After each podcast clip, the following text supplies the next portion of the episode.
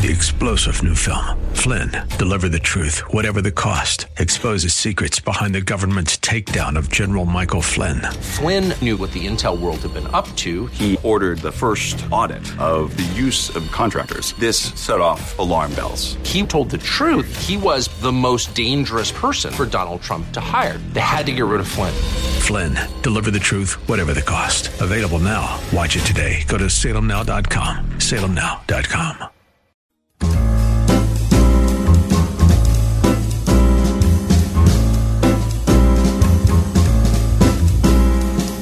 Welcome to another edition of The Ride Home with John and Kathy, live from the Salem Pittsburgh studios.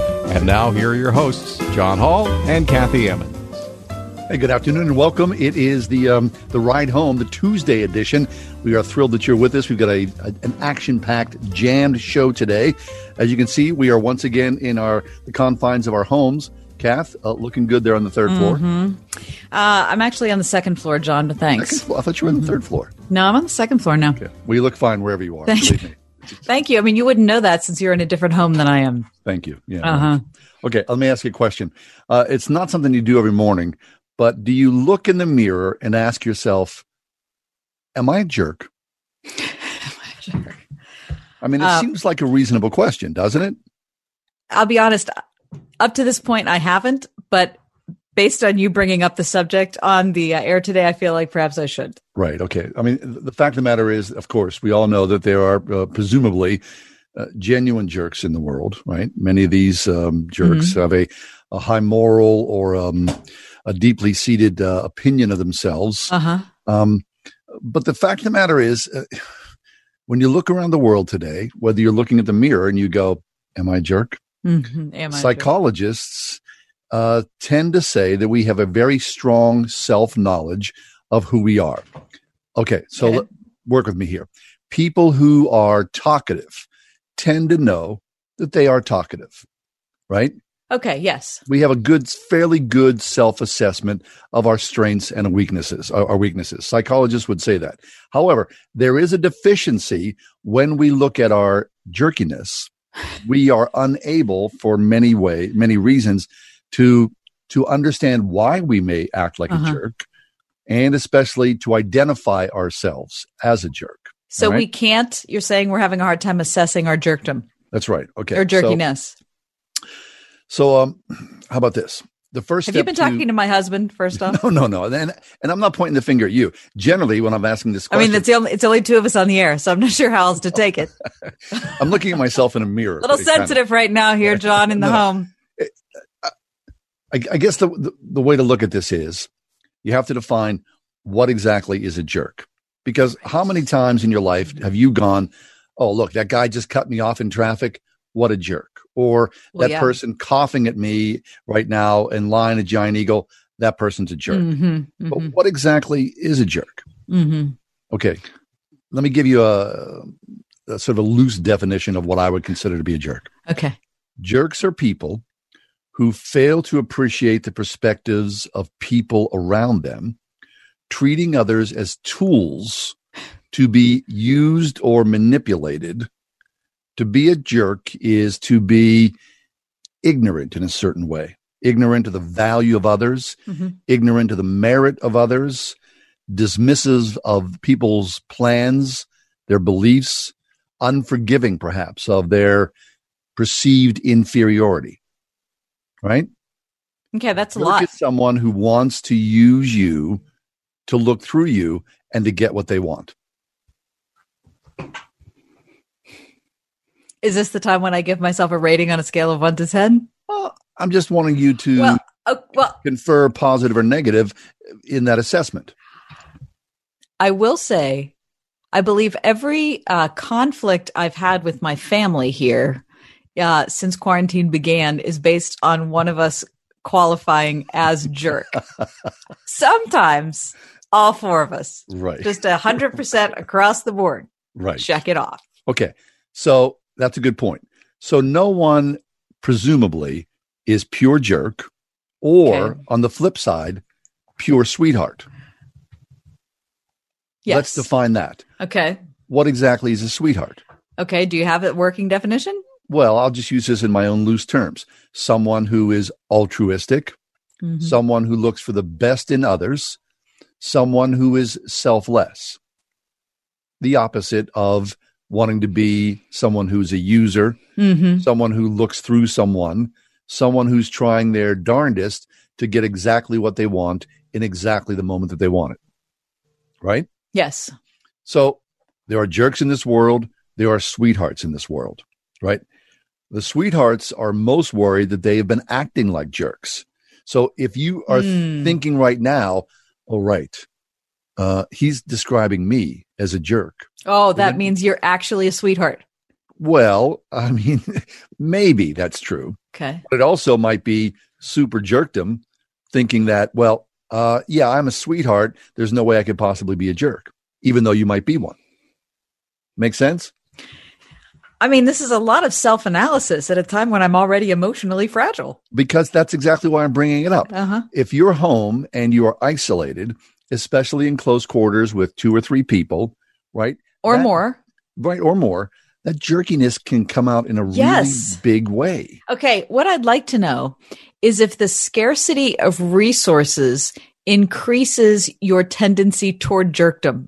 Oh, I'm sure because right, we are all grabbing for the things that we need. Look at the toilet paper shortage, right? The so-called toilet paper shortage. That brings out the jerkiness in everyone. Mm-hmm. Mm-hmm. Or what about the allocation of resources such that everybody needs to have quiet in your house at a particular time? That's Mhm. what we're struggling with here is that each one of my daughters is in school and has to submit, you know, some sort of video project or be a part of a class or something like that. And so it has to be quiet. My husband's a teacher. And so he has to record lessons. And then I'm up here with you guys. right. So on different floors, there's different activity. Right. everyone's striving for the same thing, right? To get their work done. It's just a matter of how you go about that with the, the amount of noise level that's allocated for that individual person. I have had to apologize more than several times. Okay. So just the fact that you are self aware enough to see your noise level or your own jerkiness, then that would, you know, that uh, I think eliminates some measure Okay. of Thank you. ball of jerkiness. Thank you. So maybe, you know, you're less than and not the full sort of ball of jerk, jerk. that Uh-huh. some people can be. What about my uh, outburst yesterday before the show began? Right. No, no, that was um that was fine. Um, okay. You want to tell that story? Well, the story was that we were about to go on the air, and I realized that my computer, which is powering my the Zoom connection, which is helping us to have a video stream on Facebook now, which you can watch 101.5 Word FM or the Ride Home with John and Kathy, Don't be jerk. was losing power because I didn't have it plugged in. And the reason it wasn't plugged in is I didn't have a three pronged outlet and the entire floor. And so I had to find an extension cord. Anyway, I was laying on the floor over to this section of the room shortly before the show started. And as I was laying on the floor, I just was overcome with despair and anger, thinking, this is not a studio. How am I supposed to put this together? How have we all ended up in this position? What is our future? It went downhill. Okay, so then while you were lying on the floor, Uh-huh. Mike and I were also plugged into to this live. We did not know, I did not know that you were lying on the floor. I just Mm. heard this disembodied voice between you complaining and your husband trying to soothe you down.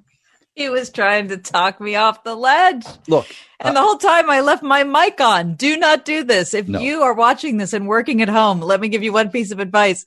Turn your mic off. so later on you apologize. I said, if that's your worst out, outburst, then Oh. you essentially are a saint. Okay. Because believe me, if we had somebody following us around and we saw our own worst outburst, it's not a pretty sight. Okay, so I guess my point is in these weird times, we need to think of ourselves less to dampen down the jerkiness in our Yeah. own lives, to be kind, empathetic, compassionate, more, dare I say, Christ like in these moments of severe stress. That's my point. I hear you loud and clear. All right. And maybe in your quiet times, we should all revert to reading our Bible a little bit more, right? To follow the uh, the uh, attention of Jesus in our lives. And turn your mic off. All I Right. How's the show look today? It looks good today. I'm excited about it. Uh, coming up next, we're going to talk about how we can stay productive when our routines have gone out the window. How do we stay productive doing our jobs? How do we maybe even increase in creativity when everything about our normal daily life has really I don't know, been turned upside down. Very nice. Okay, we're going to leave right now and take a quick break. So stick around, won't you please? Uh, Drew Dyck is with us in just a few minutes. He's got a house full of little kids trying not to be a jerk mm-hmm. in this really weird time we're living in. Stay with us. We're streaming live on Facebook. Facebook. It's the Ride Home with John and Kathy. Look for us at 101.5 Word 101.5 WORD. Clues keep falling into place on the next Adventure in Odyssey. Just when Jason Whittaker believes he's cracked the case of Blackguard's diabolical plot, he winds up in jail. But can top secret information stored in a laptop computer reveal what's really going on and bring Dr. Blackguard to justice? Learn more next time on Adventures in Odyssey. Tonight at 8 on 101.5 Word FM, WORD. We're all spending more time at home these days, but somehow the wind and the rain didn't get the memo about shelter in place. Hey, listen, there's some great news from Windows R Us Pittsburgh. They've been granted a waiver by the governor to handle any emergency repairs outside your home. If you've had damage to your roof, gutters, siding, or windows, Windows R Us Pittsburgh can still answer the call. And everything will be handled in strict compliance with the government's social distancing guidelines to keep your family and their employees safe you may be eligible for free repair or replacement with the area's premier exterior replacement company with over 50 years of home remodeling experience. Visit WindowsRUsPittsburgh.com for a free inspection from one of their highly trained appraisers. For a no pressure approach with no hidden fees and one of the fastest turnarounds in the industry, a company who will never skip town when it comes to honoring their warranty, WindowsRUsPittsburgh.com. That's WindowsRUsPittsburgh.com. It's time to stand with Israel. Sebastian Gorka here, inviting you to register for a life-changing trip to Israel December 2nd to 11th. Join me, my friend Mike Lindell, and hundreds of patriots on the Stand with Israel tour, a journey to the Holy Land to get first-hand insights into Israel's fascinating past and promising future. Register today at sebgorka.com. On the Stand with Israel tour, history, culture, and faith will converge right before your eyes in a truly remarkable country. I'll take you behind the scenes to explore over 40 iconic sites during an all-inclusive 10-day tour this December. We'll pray at the ancient Western Wall, sail the picturesque Sea of Galilee, float on the Dead Sea, explore modern Tel Aviv, and much more. Best of all, we'll be together with like-minded supporters of the nation of Israel. Reserve your spot today and travel with me on the Stand with Israel tour. Visit sebgorka.com and click on the Israel banner. That's sebgorka.com, S-E-B-G-O-R-K-A dot com. Oh, whale! Guys, whale! Wow, whale. Oh, that's a big whale. Um, okay. Whale, whale, whale. Oh no, whale! The tides can turn quick on the water. Progressive's boat insurance has you covered. Get a quote today in as little as three minutes at progressive.com. Well, at least it wasn't a shark, am I right? Progressive Casualty Insurance Company and Affiliates. Well, right now, at this moment, our houses, both Kath and mine's house, are very, very quiet. Everyone's been so super cooperative.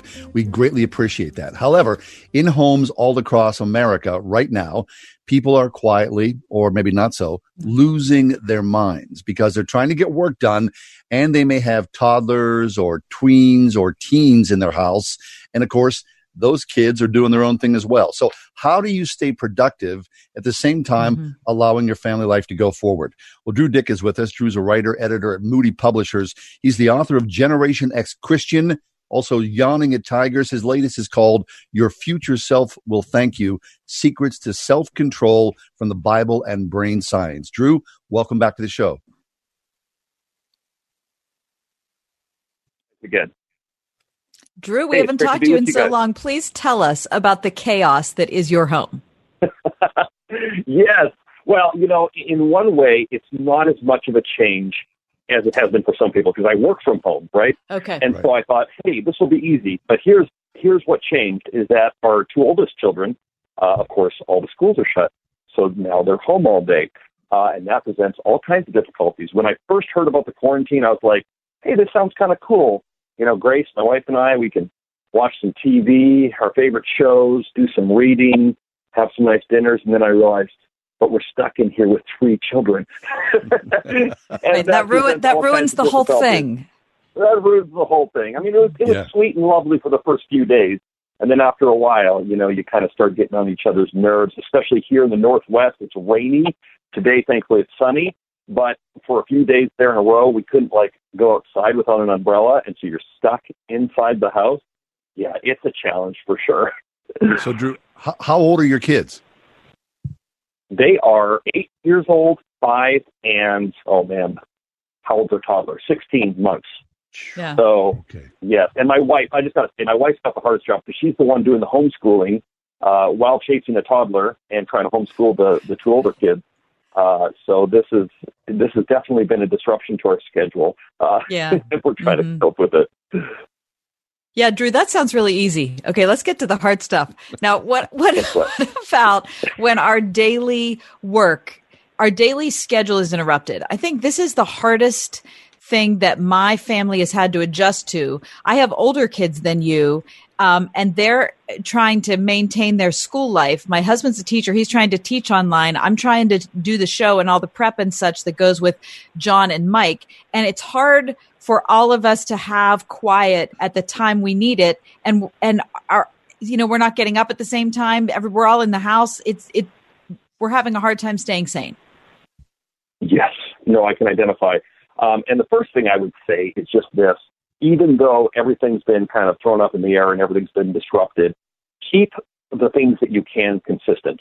So, you know, if, if you used to go into an office or, or to a warehouse or whatever it was, um, and now you're working from home, try to wake up at the same time every day. Uh, get dressed. You know, don't flop around in your pajamas. I I have done that too much in the past, but it just does something to you psychologically where you're not in a frame of mind to work and be productive. Um, and so, you know, try to keep uh, some sort of continuity and consistency. Uh, I think that really helps. Uh, and then on the other end of it too, like start work at the same time every day, but then try to stop work as well, because sometimes when you are working from home, your work can just kind of bleed over into the evenings and be really disruptive. So that's one thing. The other thing, this has been huge for us, especially with kids uh, in the house while you're trying to work. Create a family schedule. Um, I, I just, it's amazing to me how our children will defer to the schedule. So it'll be like, okay, from 9 to 10, you're doing schoolwork. From 10 to 11, it's, you know, free reading time or whatever. And when they come in and disrupt me, as they inevitably will still, uh, I can at least say, hey, look, the schedule, according to the schedule, you're supposed to be doing X. it just kind of helps get everyone back on track rather than the day just kind of being an open end free for all. So we found that really helpful in our home. Okay, so you should have a routine, and everyone should have a personal schedule that everyone's following along. That's excellent advice, Drew. I've got a friend um, who's who's been doing this the last couple of weeks. His place is so tight with so many kids that he's reverted to going inside of his family minivan and using the minivan as his office. That's a that's a nice life hack. I might use that one. Fortunately, I have an office in my house that has a door that locks, and it's just one of the things I'm thanking the Lord for these days. Uh, unfortunately, it's not soundproof, so you know at any moment here you could hear some screaming or or something outside. But you do what you can. Yeah. I think the minivan thing has some potential. Like John's never shared this with me before, but this could be a, a breakthrough moment for all of us. And that's not me. It, I'm saying it's a friend of mine. I'll put It's a those in quotes. Okay. Sure. Okay. All right, Drew. Uh, And Drew you're so mo- you're you, know, you're mobile. You used can- to working at home. A lot of people aren't used to working at home, so it's even more of a shock. But how do you? We started off the show today. This was our topic: how to tell if you're a jerk. Okay, so John gave me several assessment tools, several of which I failed miserably on. But how do you not be a jerk to your kids Mm. when you're trying to work from home? Yeah, well, that's that's big. I don't know. Uh, I've probably been guilty of being a jerk. I I think the assessment tool for me would be to ask my wife, and I don't know if I'd like the answer. Um, But yeah, I, I think one thing is to cut your kids some slack. Right. This is um, I I tend to think of the disruption to my own life Um, but of course, their lives have been disrupted as well. They're missing their friends. They're they're they're on a new uh, schedule and routine, uh, and so there may be some behaviors, and it, it's hard to imagine. But sometimes they get sick of their parents and their siblings, uh, so they're dealing with some extra kind of interpersonal stress, uh, and so we have to cut them some slack and ourselves as well. That's one thing. You know, I, I've read a lot of great articles on productivity during this time, and you know, um, scheduling your time. There, there's some great tips for sure out there, but at the same time, with with such a disruption, not to mention sort of the overriding anxiety and fear that a lot of us are feeling, maybe about our loved ones, our own health, our finances. You know, you're going to have those days where you don't get as much done, or you plow through a whole bunch of bad snacks, starting with the Oreos, or you, you know, you're not the most productive person. Uh, I think the worst thing you can do in those circumstances is to really kind of beat yourself up and, and get down on yourself and go, what's wrong with me? Just, you know, say this day wasn't great. Let's start over again tomorrow. Let's try to stick to the routine. Let's, uh, you know, and also get some breaks from each other if you can, even if you're stuck in the same house. Encourage everyone to kind of get a little bit of alone time and then come back together again. Uh, but overall, we need to extend some grace to each other and to ourselves. Mm-hmm. Really good. Okay, so I, I, like this a lot, Drew. Um, the the idea of you know people's fear, all the anxiety, uh, and, and, I think it's probably true. You know, whether you're eight or eighty eight, these are it's uncharted uh, uncharted time. You know, uh, you're a writer, so I, am just kind of curious. You know, as you go throughout you know this period, whether it's a, a month or two or five, have you taken it upon yourself to to uh, start to journal a little bit to think about this? Because you know down the line from now you know uh, 10 20 maybe 50 years from now you know your children will go hey my dad you know uh, you know we were doing this and we were hanging out and here's his notes about the day. Maybe, maybe that would be helpful for everybody. That's interesting. I have not done that uh, but that's a that's a great practice because like you said we're in this kind of unprecedented at least in the modern period, uh, crisis, and we may want to look back. And sometimes, too, just when it comes to processing your feelings and anxieties and fears, that can be helpful. One thing for me, and this is pretty prosaic, but just making sure that you're not shortchanging. I heard you guys mentioning it earlier, but not shortchanging that time with God in His Word, in prayer, uh, because with so much anxiety and so much uncertainty, uh, it's easy to to kind of get sidetracked or just to kind of be checking the news all the time, watching cable TV. And that can really in, engender a lot of anxiety in your life. And just to have that entering time in God's Word and prayer every morning, that's another part of keeping consistent, um, I think does a tremendous good during this time. Yeah, that's a great point. Drew, I've never been a person who has done the de- morning devotional thing. I'll do devotions later in the day, sometimes in the evening. I'm stronger at that point. In the morning, I'm really hazy. I'll tell you, in this time, if I don't do it first thing, it does not happen. I don't, I think it's because of the pace of what we're doing right now and just maybe the, the angst level of normal life is amped up or whatever. But I find if I don't, if I don't start that way immediately, then I reach the end of the day and I just never did it. I, I can totally relate to that. You know, I I'm not a morning person. I'm definitely a night owl, and yet I've found the same thing to be true for myself. Yeah. And yeah. even when I would say, okay, listen, I'll I'll start the day by checking my email and jumping on social media for a bit and what, what happened in the news the day before, uh, and then I'll get to my Bible. It doesn't happen because a kid comes into my room, the day starts, uh, there's an urgent message to return or someone to call back, and then you know you put it off and think I'll do it later, but then you're exhausted after the whole routine of the day family obligations, everything. So I found, yeah, if it doesn't happen just immediately, and it doesn't have to be some like extended time of like an hour in prayer or something like that. I mean, five minutes, just read a psalm, yeah. and, and it does uh, wonders for just setting the tone for your day. Mm-hmm. That's good. I mean, you know, in many ways, we've got, you know, of course, obvious a step up from a, you know, a secular perspective. Because if you did family devotionals, especially if your kids were super little, you could read passages, you know, that, that talked about calm, that talked about, you know, um, the idea of community, all those different things that are available to us. And maybe that would be, you know, the, the notion for the day that everybody was at least on the same page. And if you did lose it, if you did lose it, you could revert back to that as a family and say, hey, remember when we talked about this earlier in the day? It, it might sort of calm things down and make the apology come quicker for everybody who was um, injured in the in the chaos. Yes, so true. Uh, we had a little family devotionals um, uh, a few days ago, and I'm going to forget what it was about, but it's basically about being, you know, uh, tenderhearted. That's right, with each other. Mm. Uh, and as the kids got into fights, which of course they inevitably do, uh, the, the two older ones are pretty close in age. Um, you know, it, it was kind of a touchstone that we could say, hey guys, remember, we want to be tenderhearted towards each other. We want to forgive each other because God's forgiven us. You know, so it's this kind of mantra that you can come back uh, to. Um, and of course, that works too when if it's you know uh, stress and fighting with your spouse, uh, friends, family, whatever. Uh, I just think that's really helpful. Another thing that we've been challenged by, my wife and I had a conversation recently because we realized, you know, we'd watch the nightly news and the kids maybe are paying attention, maybe not, but then you go, wow, it's talking about the death toll rising, um, right. you know, all, all this fear and uncertainty. Yeah. And, and they do catch some of that, right? And so we, we made the decision that, you know, let's kind of cut that back. We're out altogether.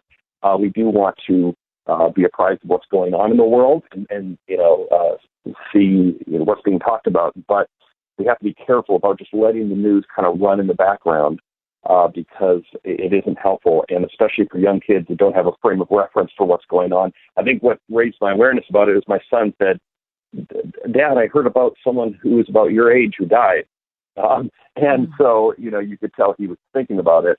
Um, and of course, you need to tell them that there's something going on, obviously, because they they know they can't go out in public and, and they know about the virus, but they don't need to be subject to story after story of people yeah. dying. I think that's really traumatic. Yeah. yeah. And, you know, and those those uh, those luscious words at the end of the day, uh, Drew. I don't know if that, they were in your house, but we'd always say, "It's time for bed." And bedtime, you know, of course, was a moving thing, whether when the kids were little or when they were older. But once bedtime happened and they were in in that bed, boy, those few hours of solitude were, were really valuable, weren't they? yeah, they sure are. Well, and, and usually when I announce the time for bed, it's met with screaming and and uh, uh, uh, protestations for my children. So that's always fun. But once we get past that and actually get their teeth brushed and the, the nightly story, and I pray with them, and and then you know they sometimes go to bed, sometimes not. But once they're down, oh, that's that's that beautiful time. Yes. and I have to admit, sometimes we just get the Netflix. Uh, we're not doing anything productive at that time. Uh, we just uh, uh, need to chill out a little bit and have some adult time. So that's always a beautiful part of the day. Fabulous. Well, Drew, I want to be the person to assure you that your children will grow up and at some point they'll be able to put themselves to bed and you can enjoy them as actually like co adults. It will happen. Yes, yes. It's so much easier, right, with older kids? Or what did you say? Ways. Is it, it's, it's so much easier, right? That's what I want to hear when the kids are older it's a different feel, Drew. It's you you know you're always going to be a parent, whether they're nine or twenty nine. We've just fought uh, different things along the way. I think you have to have a lot more depth when they're older because they ask uh, questions that are a lot harder. Yeah, right. That's right. the way I've heard it. It's like emotionally, it's more taxing in many ways. Whereas you're not parenting like right now. You know, half of my job is just making sure they don't kill themselves. You know, putting sure. something in their mouth, especially the little one, right? or stumbling down the stairs. Um, but I'm not sitting there, you know, worried about them. Uh, you know, if they're out somewhere, what are they doing? What are they getting into? Right. so I think the right. those days will come. Yeah, those days will come. Exactly. Drew, thank you so much. We love you. We appreciate your presence online and on our show. You're all the information, guy. all the information about Drew Dyck, you can find on our website, uh, The Ride Home with John and Kathy. Follow and him on Twitter. You can follow him on Twitter and all sorts of different places. Drew, thank you. Thank you guys so much. It's been a pleasure. Okay, that's Drew Dyck. There he goes. All right, we're going to step away. When we come back, 10 surprising facts about everyday household objects. I bet these are 10 things you haven't considered. Yes, the fork as a tool of the devil. We'll find out. Hello, friends. It's me, Marcia, from the Spring House. We are hoping you are all healthy and safe. Our family wanted to let you know that because our cows are requiring twice a day milking, the Spring House is still open for you to stop by for your farm fresh from our herd milk and hot out of the oven breads and buns and meats and cheeses and cookies and anything that'll make life happy and comfy and easier during these uncertain times.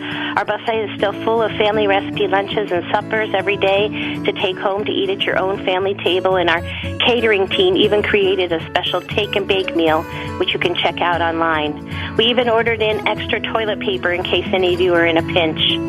We've been so blessed this last week by customers thanking us for staying open and best of all, telling us that they're praying for us. We just wanted to let you know that we are praying for all of you too. Here's a big hug from all of us at the Springhouse to you. We love you. Obamacare, Trump Care, ACA, Cobra. There's so many choices, but I'll bring one word to mind expensive. There are lots of changes happening in healthcare today. Fortunately, I know someone that has been on the forefront of health insurance for years. Todd Marley at Marley Financial. Todd and his team of professionals are licensed with virtually every healthcare provider in the country. They help determine which plan is right for you and then expertly help you choose the best plan for your needs and do so prudently. Don't need maternity coverage? Call Marley Financial. Have pre-existing conditions? Call Marley Financial. Want just catastrophic or just accident? You know the answer. Because they know how to design the plans, most of their clients save 30 to 60%, which can add up to several thousand a year. Call Todd at Marley Financial 724-884-1496. That's 724-884-1496 and on the web at marleyfg.com. Todd Marley at Marley Financial 724-884-1496 at marleyfg.com. Napa cares about the communities across America they are a part of. That's why, for those of you still having to get out there, Napa Auto Parts, Auto Care Centers, and Napa Online are ready to help you get where you need. That's Napa Know How. This is Kathy Emmons. John and I are grateful for the encouragement we have from all of our advertisers and especially our friends at Grove City College. Thanks to everyone at Grove City for supporting the ride home. Hi, I'm Jim Daly with Focus on the Family. A crisis situation can bring you and your spouse together, or it can create stress and drive a wedge between you. Strained finances, a lack of intimacy, and tense communication, and maybe some of the challenges you face when you're homebound. So, think about this. What is your spouse's love language? The messiness of this moment could be the perfect time to serve your spouse and show him or her how much you love them. Remember, together, we're going to get through this. 101.5 WORD FM Pittsburgh. On your smart speaker by saying, play the word Pittsburgh. And on your phone via the Word FM mobile app, iHeart, TuneIn, and at radio.com.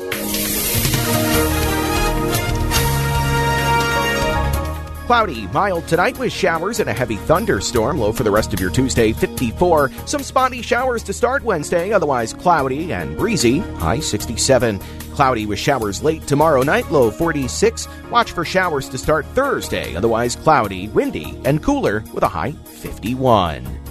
With your AccuWeather forecast, I'm Andy Robb.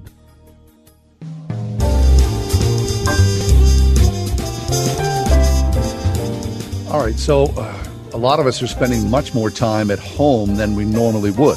For sure. I mean, if you're here 24 7, I've been looking around the house and, and looking at things with a greater appreciation. All right. And, and I saw this piece uh, at Smith Smithsonian Magazine that talked about the surprising facts around our heist, our household objects. Okay, so when when we look at a mattress, okay, it's a mattress, or you look at a pillow or your light switch, those are all things we really don't think a whole lot about. We take it for granted. But the fact of the matter is, in ages past, unless you were super wealthy, royalty of some sort, you had nothing like the things we have today. Only kings and queens, only the dukes and monarchs had themselves their very own mattress. A pillow was not available. The things of comfort were not available to the common person. So let me let me talk to you about a few things. Think about um, the luxury, Kath. You and I would talk about this often. The luxury of a fireplace, the hearth. Well, it, in all homes, rich or poor, the hearth was always the centerpiece Yes, of the house. right. And summer, winter, spring, or fall, it was rarely not lit. Right. And I want it to be the centerpiece of this house. Yes, well, it's not. Mm-mm. But the hearth, of course, was always first and foremost the centerpiece. How about this? Utensils, eating utensils. For the longest time, of course, people never ate with utensils. They used their fingers. Mm-hmm. You know, the Chinese were the first ones to create utensils with chopsticks, but the Chinese had their own chopsticks that were with them always because they thought that if they used someone else's chopsticks and put them in their mouth, that pieces of that person's personality who owned those chopsticks would go into their mouths as well. So your chopsticks were in some ways sacred. Mm-hmm. How about All a fork? A fork, the Latin word for fork is furca, F U R C A, which means apparently, your daughter could speak to this much better than I could, in Latin, pitchfork. So many people Didn't thought like the, fork because it was associated with the devil. Yes, right. The fork was a pronged instrument that had whispers of the devil about them. Here's this. Listen to this. Uh, a- in the Byzantine Empire, there was a woman. Her name uh, was Maria, and believe me, I'm not going to even go to her last name. Don't even worry about it. Skip This was right the over year. it. Thank you. This was the year 1004. She showed up at a uh, summer home in Venice, and she brought in a little velvet case two pronged golden forks, which she used at a wedding. Now, the Venetians were shocked when she started to use this fork. She died, Maria did, three years later of the plague, and the people around her proclaimed it God's punishment because she was using Because she used the fork. Mhm. Uh huh. Okay. How about a key? Okay. Keys used to be so large because, of course, doors used to be so large. I like a big key. Some keys could be three feet in length. That would be cool. hmm And apparently, I don't know this. I've, I'm sure I've read this, but gone by this. The prophet Isaiah proclaimed, "And the key of the house of David will lay upon his shoulder," because it was so long, it laid, it was in the key hole and came back onto his shoulder. What? Yeah. Mm-hmm. And the key of the house of David will lay upon his shoulder. Mhm. Those are just some household uh, things we take for granted and how other people used to think about them. All Uh right. Does that mean I shouldn't use a fork? No, no, I think it's fine. I think you're okay. Just stay away from the chopsticks. Okay. No, I like chopsticks. Plus, I have my own chopsticks. I hey, like we'll take a break, come back. When we come back, we're going to talk about Christians and hospitals. Of course, Christians were the one essentially who invented the idea of hospitals. That's next. Stay with us.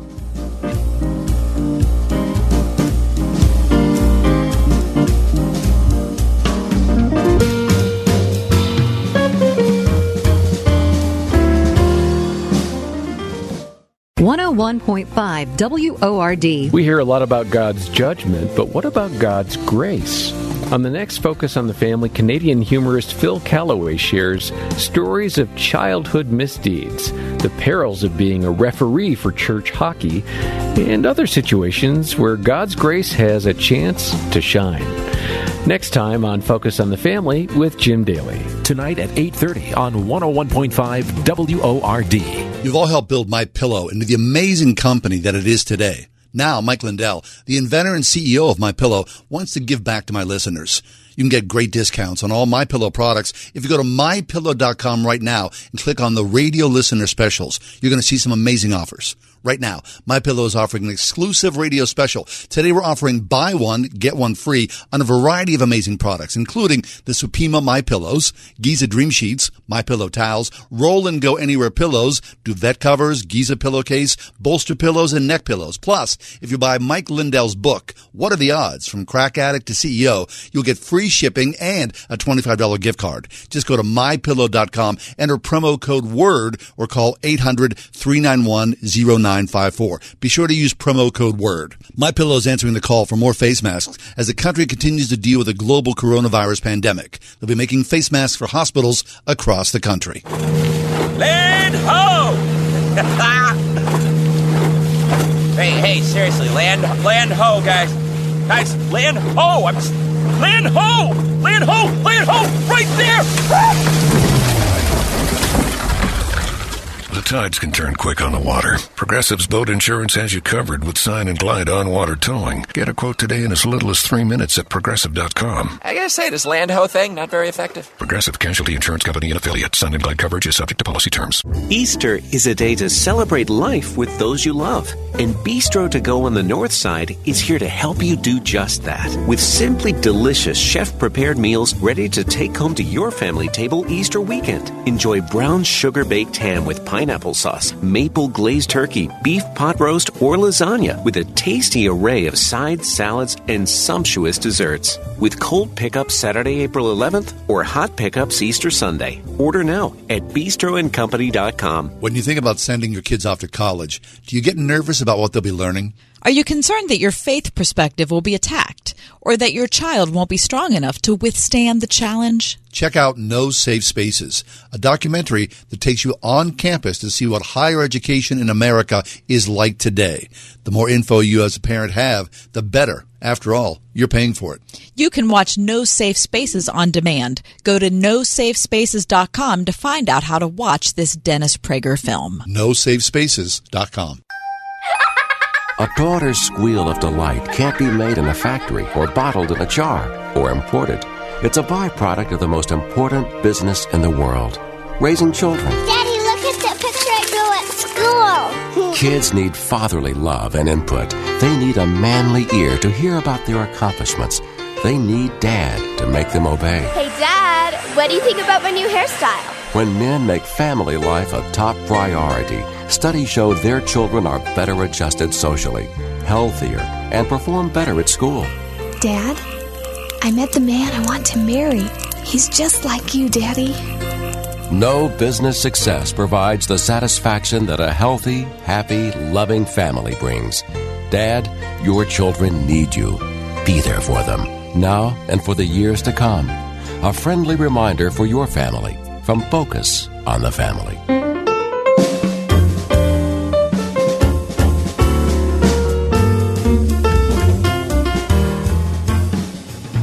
So we've been talking about hospitals. Of course, it's on everyone's mind because of uh, what's happened with coronavirus and all the deaths.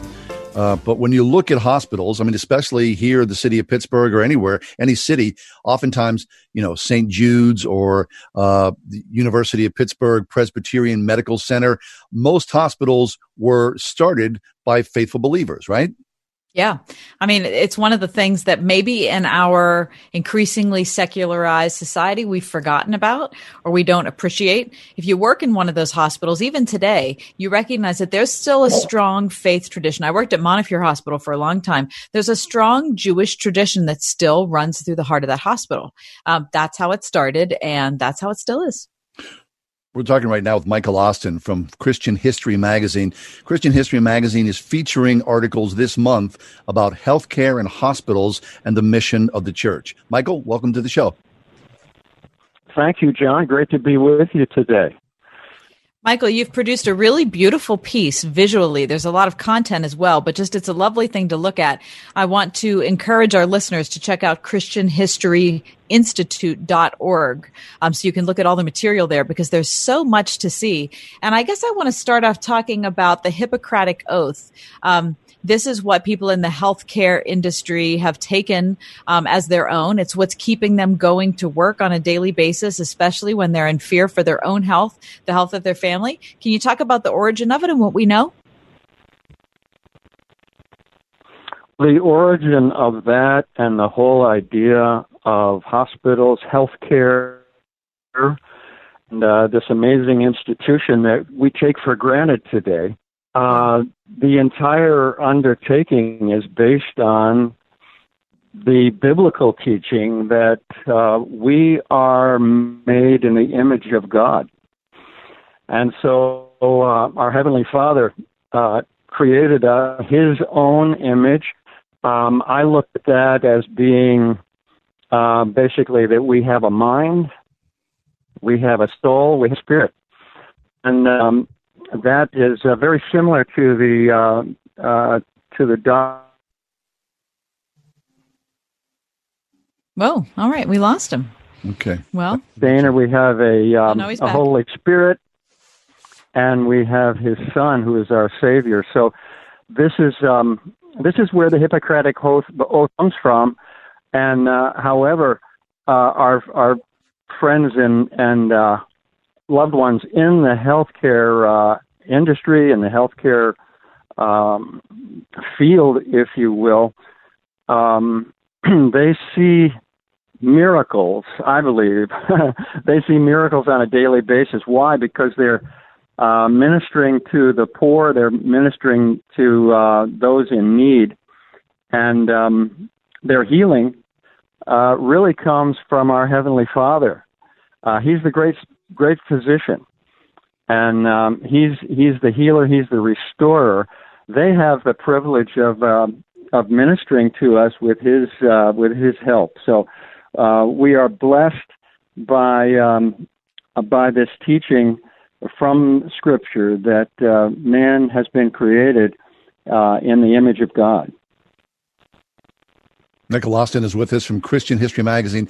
Hey, Michael, uh, can you can you fill us in on the early days of what a hospital was founded on? I mean, who was who were those original people? Were it was it somewhere in a monastery? Were was it nuns? What does that look like from a Christian history perspective?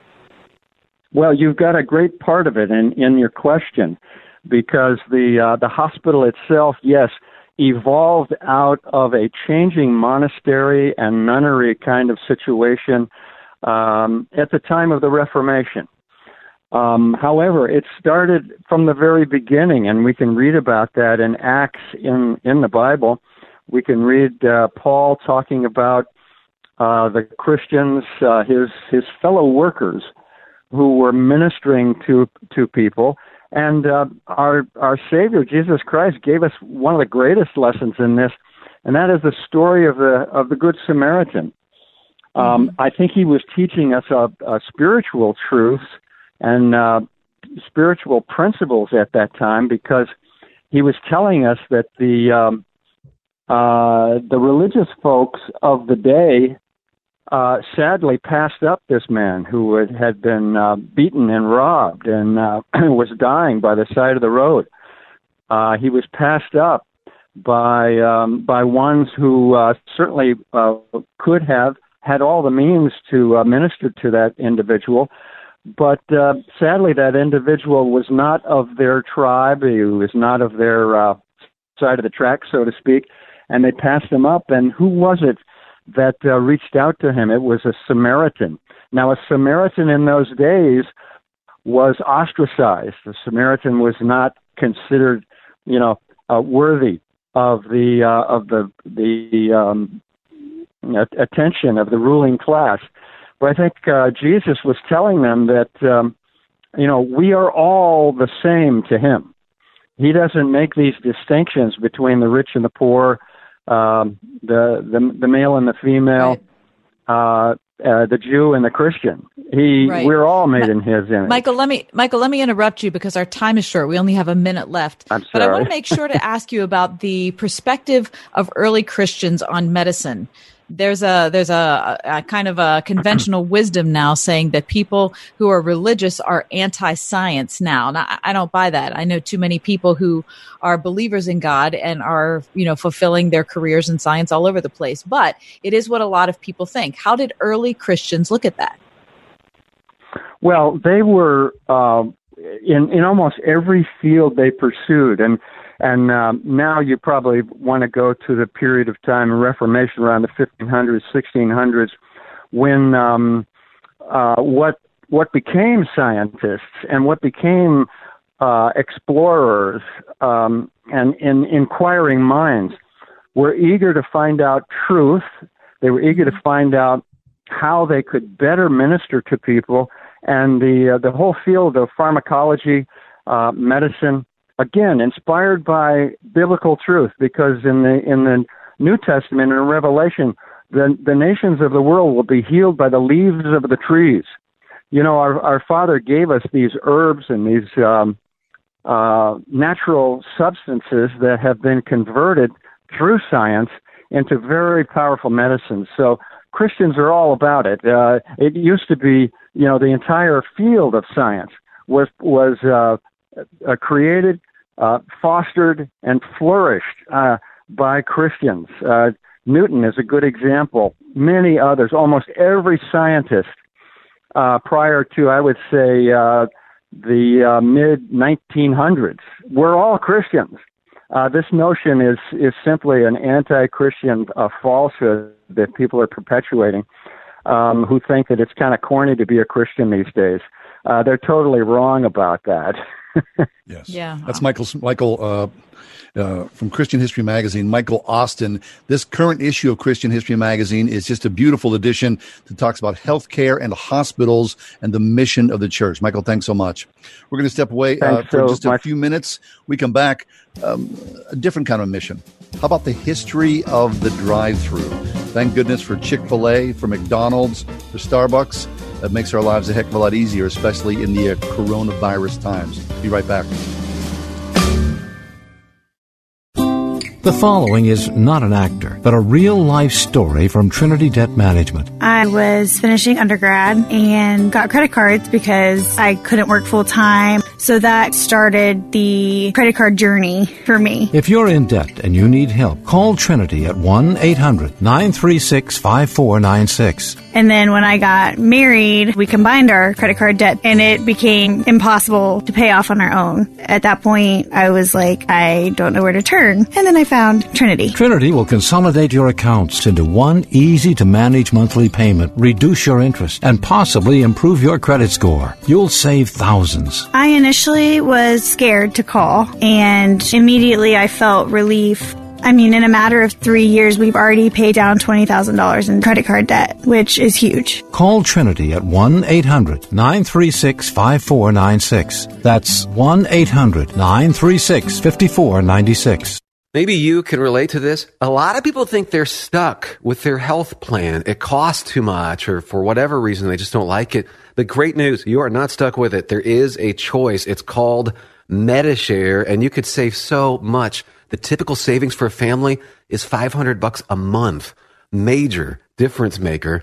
This is the affordable alternative to health insurance. And just to give you a little more info about MediShare, it's a Christian healthcare sharing ministry. It's worked beautifully for 26 years, has more than 400,000 members, and they've shared over $3 billion of each other's medical bills. So yes, they can help share your needs too. So you're not stuck. There's an excellent alternative, whether you're single or married, you got a family. MediShare is super flexible. You can choose an option that works for you and start saving lots of money.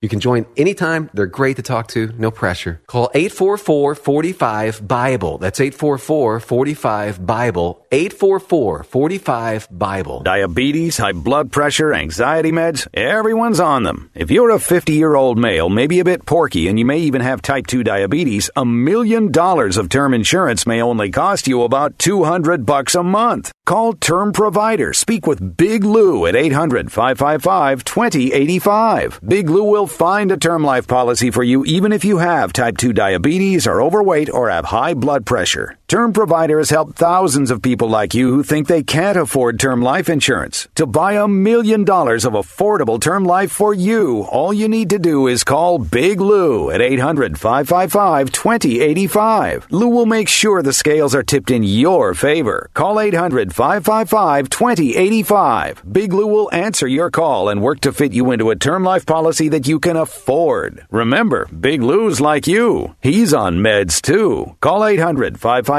2085. 800 555 2085.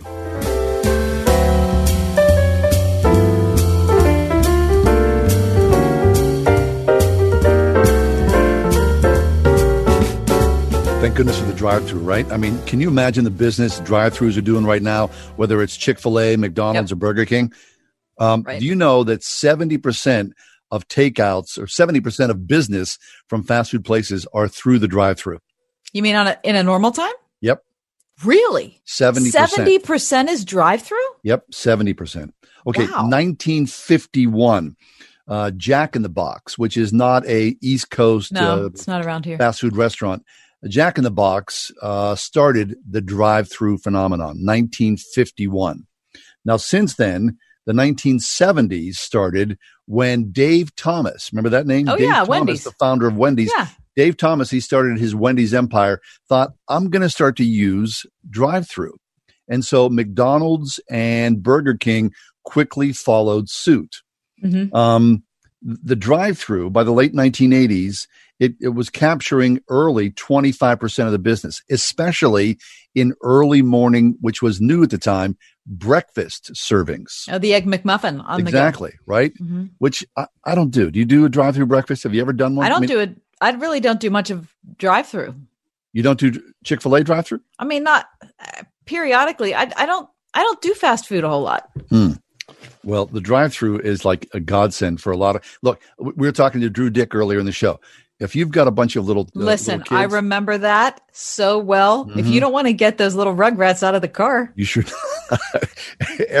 Everyone's locked in, Come and on, baby, we are staying there. yeah, Yeah. of course. So the history of the drive-through, it's one of the greatest inventions ever. Truly, it is. I think it'd be up there with the fork. Support your local drive-through. hmm Mhm. We're going to take a break for some news and uh, some uh, some weather. We come back. Uh, we've got much more going on in the five o'clock sure hour. do. I want to talk about baseball a little bit. MLB has a crazy new idea for how to start the season early. I don't like it. I don't Plus, like it at the all. plus we know when the Masters is going to be. Maybe right. Well, I mean, okay. I mean, give me hope. Let me look forward to it, John. I'm anxious about rushing into this and then all of a sudden being burnt and having a second wave of the corona or the rona, as they say. Okay, we'll Stick also around. talk about the cheap thrills and instant gratification of home organization. hmm We're streaming live on 101.5 Word FM on Facebook. Stick around for that. Be back in a few minutes. Listen on your smart speaker, the Word FM app at wordfm.com, iHeart, TuneIn, and on radio.com. In the car or at home too at 101.5 WORD FM Pittsburgh.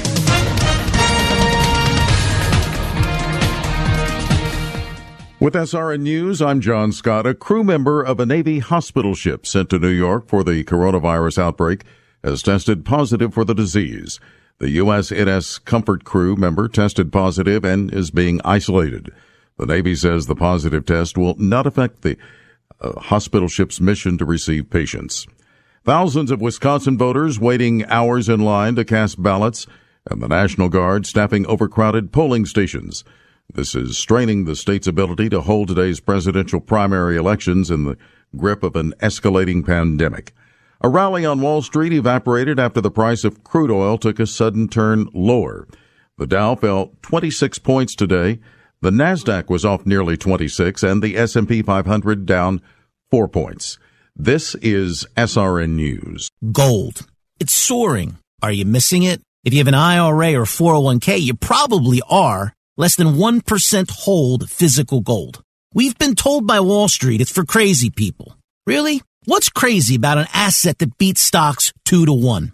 I'm Adam Baratta, national best-selling author of the book Gold is a Better Way, owner of Advantage Gold, an Inc. 5000 member, and highest rated gold IRA firm in the world.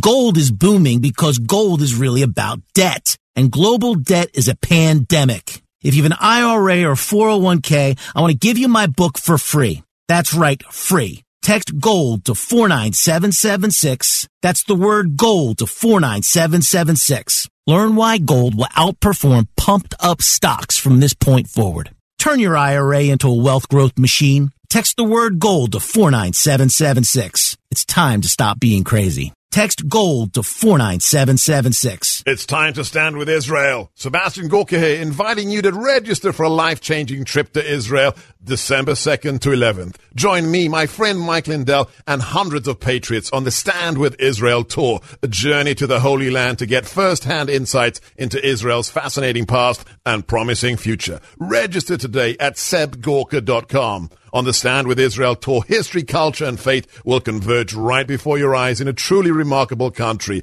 I'll take you behind the scenes to explore over 40 iconic sites during an all-inclusive 10-day tour this December. We'll pray at the ancient Western Wall, sail the picturesque Sea of Galilee, float on the Dead Sea, explore modern Tel Aviv, and much more. Best of all, we'll be together with like-minded supporters of the nation of Israel. Reserve your spot today and travel with me on the Stand with Israel tour. Visit sebgorka.com and click on the Israel banner. That's sebgorka.com, S-E-B-G-O-R-K-A dot com. Spending more time inside? J&D Waterproofing can help you breathe a little easier. Protect your family, friends, and pets from mold, dampness, and other unhealthy elements. For over 80 years, J&D has been making Pittsburgh basements very dry and improving indoor air quality with solutions like the Easy Breathe system. Eliminate unhealthy mold and allergy causing moisture without filters or reservoirs while using less energy than a 40 watt light bulb. Call 1 800 VERY DRY or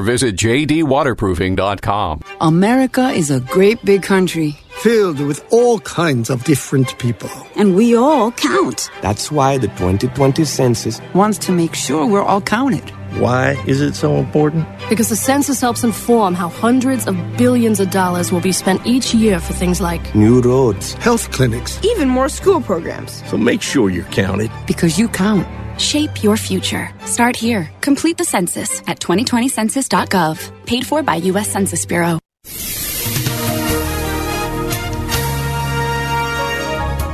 Cloudy, mild tonight with showers and a heavy thunderstorm. Low for the rest of your Tuesday, 54. Some spotty showers to start Wednesday, otherwise cloudy and breezy. High 67.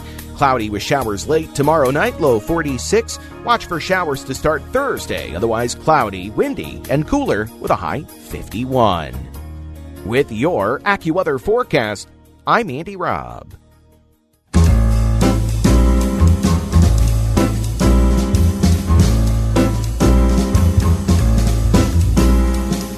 Welcome to another edition of The Ride Home with John and Kathy, live from the Salem Pittsburgh studios. And now, here are your hosts, John Hall and Kathy Emmons. Hey, good afternoon. Thanks for coming along. It is the Tuesday uh, edition of the Ride Home. This is day two, and uh, Kath and I are home. We are safely ensconced in, in spare rooms in our homes, and we're broadcasting and streaming video. So thanks for being with us. Kath, Mhm. how are you? I'm great. I want to thank everybody who's weighed in on our uh, Facebook stream today. And I invite you to do that. You know, give us a comment, something about the show or something that you want to say. I'd be happy to respond as I am able. And if you like the stream, uh, share it with someone else. Put it on your Facebook page, share it with your friends. We would appreciate that. We got a lot going on on today's show. If you missed any portion of the earlier, uh, you can listen on our podcast wherever you get your podcasts, or you can watch on Facebook this evening maybe after you get home or after you're done working. John, I hear that this is supposed to be the golden age of the introvert. Right, right. So um, I wonder if if you're an introvert, if you're home now and you are self quarantined, if this is everything that it's um, you've ever dreamt of. Because what I've discovered is talking to other friends of mine who are also quarantined as well, and especially those friends who are introverts, they are disappointed with where we are mm-hmm. because of what we're doing right now. The Zoom app, it has intruded in everyone's life or a lot of people's lives in unexpected ways. Yes. For your life, what do you think? Are you doing Zoom? Other, I mean, we're we're broadcasting right now on Zoom. What Right. about you, just in the regular course of your friendships and family? Well, I am definitely an introvert. And so this being at home does not bother me nearly as much as it bothers the average person. Yep. Um, so I get that. I have, um, and plus we have a lot, you know, preparing for the show is a whole day long procedure. So it's not like we have a lot of downtime. Uh, it's not like I'm walking around my house thinking, you know, what can I do with the next 30 minutes? That that never happens. Um, but the thing I am noticing is that, um, introverts can run into each other if you know what I mean. like if I was in the house alone, that would be one thing, but my introversion is, bun- you know, bucking up against my husband's introversion and my daughter's, and then it all gets a little messy. So in ter- here's here's what I've discovered okay, because I've done the same thing. I'm talking to my college age son. Now he's been home from college for a couple of weeks. Right. He confessed to me the other day uh, he's not been literally out of the house for two full weeks. He He's hasn't not- even stepped foot outside the house. No, when he told me that, I said, "You have to go out in the yard immediately, please. Go go out for a walk somewhere in the yard. Just get out." But what I discovered, shocking. yeah, it is. What I've discovered as I'm talking to him, because he's an introvert like myself, we're having a conversation, but in the back of my mind, I'm thinking, I hope this conversation ends soon because I want to go back to my room. And Really? while I'm saying that, I'm feeling guilty because, I, of course, he's my son. I love the kid like crazy and I want to be with him. But at the same time, I just want to be alone. Really? Yeah. Don't judge me. Okay, so is that in the evening time or is that like when during the daytime when we're getting ready for the show? Hmm. I mean, it's throughout the day. Huh. It's amazing you can put up with Mike and I and our intrusion in your life for so long. I mean, I think this is true, though. I mean, you, you don't feel that way. This is not true in your life. The more alone I am, I believe the happier I am. so the more alone you are, the more alone you want to be? Yeah. You're never going back in the studio, are you? You're No, going I'm- to demand that we all work around your schedule so you can broadcast from home I mean, you forever. know, this is something that you have to do, right? To be part of the world. You have to force yourself to go out and live a life. But given this free pass, so to speak, of being home and, you know, earning a living and producing something, being creative while this is going on, this is a great golden gift. Now, I'm not saying I want to be in solitary confinement. I'm greatly thrilled to be around my wife and my children. Yeah, But at the same time, the more alone time, the better off I feel. Okay, let's get Mike involved in this conversation. Mike, um, so do you call yourself an introvert or an extrovert, Mike? Oh, that guy. Uh, definitely an extrovert. Yeah. Yes, Okay. yeah. So is this whole experience driving you out of your mind? E- absolutely. It's Yeah. it's mm-hmm. driving me crazy. And, and mm-hmm. on top of that, I have a I have a toddler that just he just doesn't get it. I feel bad because he just wants to go out and Yeah. and go to Well, the he's park. three. He's three years old. He wants to. It's go hard to, to explain that to a three year old. Yeah, he wants to go to the park, and you know, I I see people from my neighborhood, and, and I, I'm used to going to the park and seeing old friends and, and neighbors, and we don't have that anymore. Like we literally walk past the park, and the in the uh, and the the uh, swing sets are literally caution taped off. Right. It's Our- such a sad look. Um, I'm going crazy. I really am. I. I, I'm, I'm ready. I'm so ready for this to be done and over with. I want to go to church. I want to see old friends. Mm-hmm. I want to have a party when this is over. I can't take this anymore. I can't. Listen, Mike came over to my house last night and he and my husband and I stood in a triangle. We had a good seven feet between us, but we did stand in a triangle Did and have a cough? nice long conversation Sure outside. Good, good. We No did. Was that was no one that good sneezed. for you, Mike? Did you feel like you were kind of energized? I did. I went back in my car after after our conversation. I took a breath. I'm like, I feel rejuvenated. I feel ener- Okay. energized. I'm ready to All do right. this again. And hopefully you were holding a Clorox wipe. yeah, I was. Yeah. All right. Well, let's take a break. We got uh, much more ahead. Terry Timm is with us. We've been we've been uh, praying. We've been reading scripture throughout these last couple of weeks, and Mm-hmm. Terry Timm is going to join us to talk exactly about the Psalms. So stay with us for that. All right. It's the uh, uh, it's the Tuesday edition, streaming live on. You almost Facebook. forgot what day it was. You're such an introvert. 101.5 Word FM on Facebook. Tell your friends, your family, gather around the hearth of the ride home on Facebook. Back in a few minutes.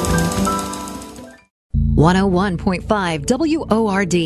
You know, there are some words that Christians use all the time, but do we really know what they mean? Take the word glory, for instance. It's used more than 350 times in the Bible, and almost always about God. Well, this week our teacher, Dr. J. Vernon McGee, explains what the word glory really means. And I guarantee you, it'll make your worship of God even more meaningful. I'm Steve Schwetz, inviting you to join us as we make our way through the Bible. This evening at 9 p.m. on 101.5 WORD.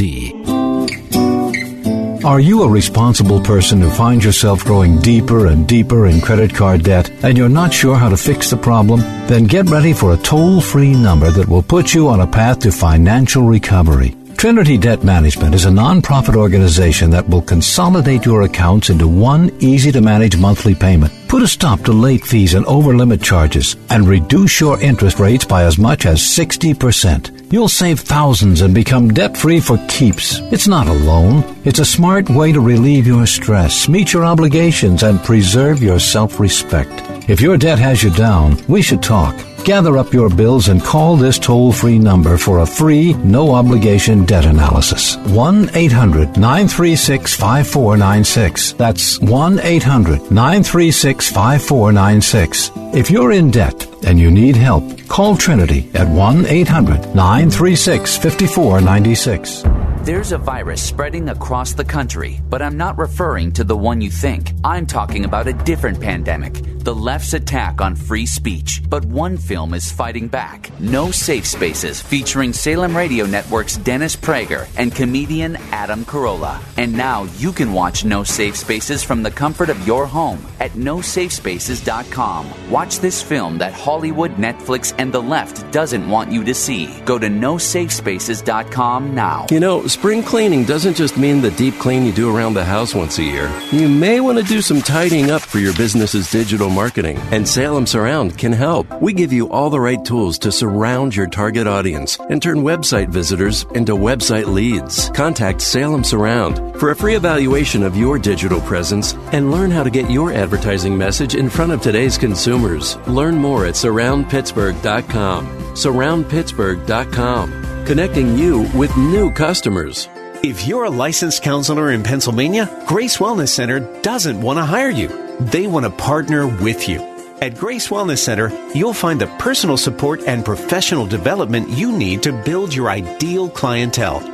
Grace Wellness Center invests in you so you can invest in your clients. Get the support, training, and personal coaching you need to pursue your passion and build the kingdom with offices throughout Greater Pittsburgh. Join the team at thegracewellnesscenter.com.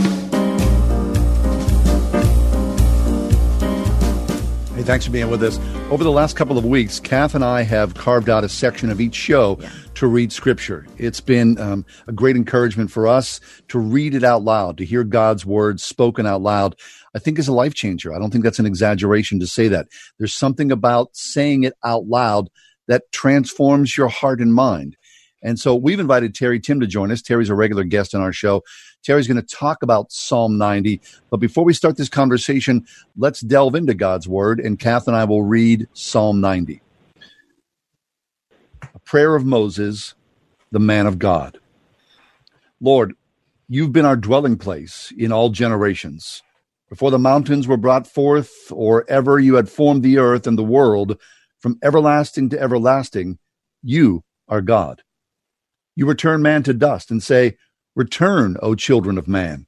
For a thousand years in your sight are but as yesterday when it is past, or as a watch in the night. You sweep them away as with a flood. They are like a dream, like grass that is renewed in the morning. In the morning it flourishes and is renewed. In the evening it fades and withers. For we are brought to an end by your anger.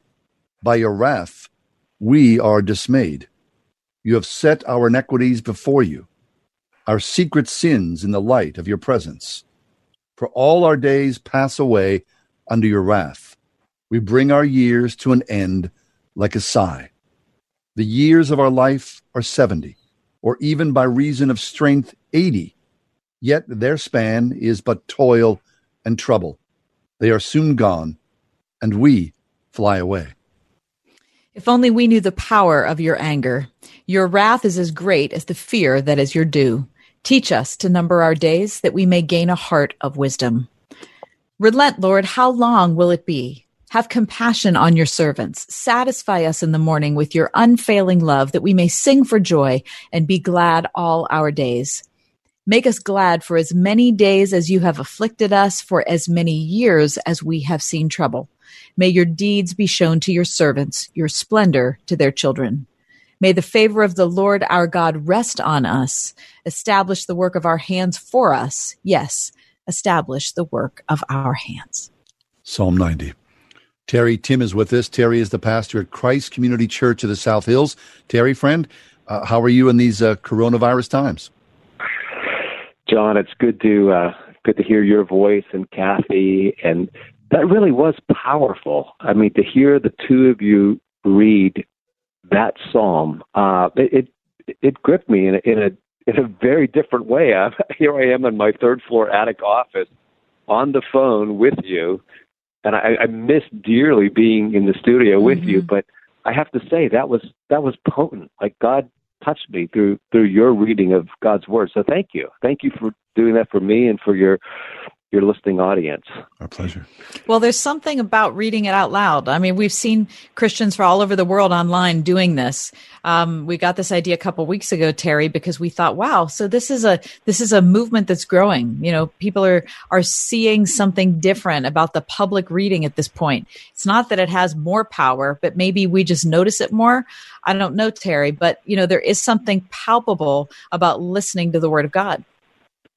Oh, oh, there is. There's no doubt about it. I mean, we we live in a culture. Uh, re- reading has changed so much. I mean, we're we, uh, reading uh, to yourself is a fairly new phenomenon in human history, right? I mean, just mm-hmm. the the idea of reading something to yourself, and and even now we've we've gone from reading to yourself to now listening to things through earbuds. I mean, that we have all sorts of Bible apps, and we have it right in our ear but but you're right. This idea of like communally reading and listening to the Word of God is powerful, and and particularly, I mean, all of God's word is potent, but I'm finding like right now in this season, the Psalms are really speaking into in, into my heart and mind and soul, and uh, they are they are this you know this ancient collection of uh, all sorts of genre of literature uh, that God God inspired people to write. And this psalm that you you just read, I, I think it's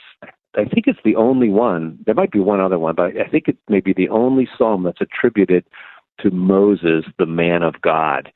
So I mean, this is this is a prayer that comes from the lips and the heart of Moses. Uh, what, you know, one of those our forefathers, the the heroes of our faith. This was part of his heart, his his prayer, his his experience with God, and by the Spirit, we're connected uh, to people of God that have come before us, the people of God who are with us today, and the people of God who will come after us. This this psalm connects us in that kind of great cloud of witnesses, and I I love that. You know, we've been hearing that phrase, "We're all in this together," and that's true. We're all globally in this thing together.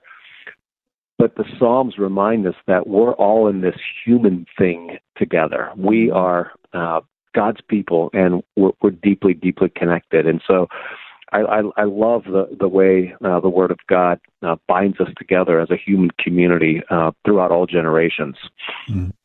Terry, as we're reading this, and I'm, I'm, listening, of course, as Catherine is reading, and as I was finished, it, it struck me that this psalm cries out to us in a way that tells us, you know, um, depending upon your age, you think, well, I've got this. I'm strong. I'm not worried. I'm not fearful. You know, I'm the master of my domain in many ways. But this song is a, a clarion call of how fragile we are and how short life is. I mean, uh, Psalm 90, um, uh, verse 10 the years of our life are 70, or even by reason of strength, 80.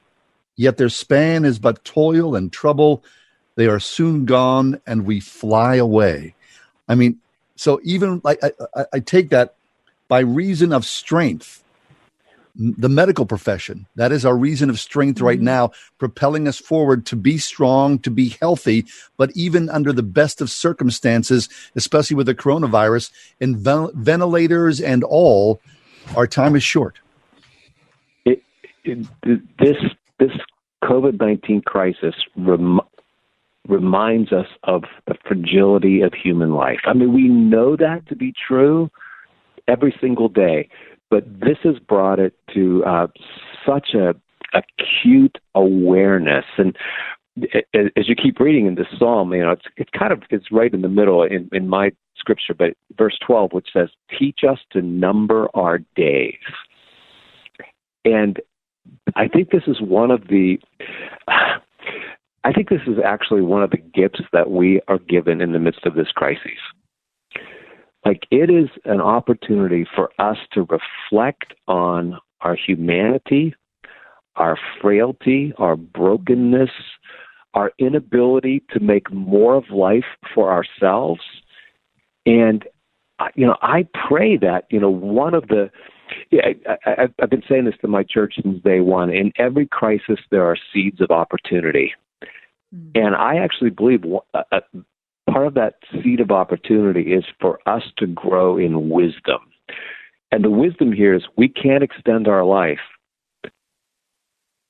but God can give us wisdom so that however many days we have, few or many, whatever it might be, we could actually live our lives in such a way that it would reflect the wisdom of God and and th- and that really is is mm-hmm. Moses' deep desire here for himself, for the people that he led, and I think it's a it, it it's a timeless prayer. God, would you grant us wisdom? And that's what we're going for now, Terry, right? We really, you know, at, at, times like this where so much is unsure, and it's not just health, it's job, it's family, it's future, all of those things are at risk. We think, okay, if we can't control any of that, then how can we navigate it well? And wisdom is the only answer. Wisdom is the only answer. I mean, this is there, there's a quote going around from Barbara Brown Taylor that says something like, you know, we haven't lost control, right. but what we have lost is the illusion that we were yes. ever in control in the first place, right? right. Yes. And and you're right. It, it, there's so much more here than just the, the the reality of our our physical health. Mm-hmm. All of these unknowns, these X factors, and we we don't know literally what tomorrow will bring, or three weeks from now, or six months from now. Will things reset? You know, probably to some extent, but in in other ways, things are going to be different. Things are going to be changed. That we, we will not go back to what was normal. You know, five weeks ago.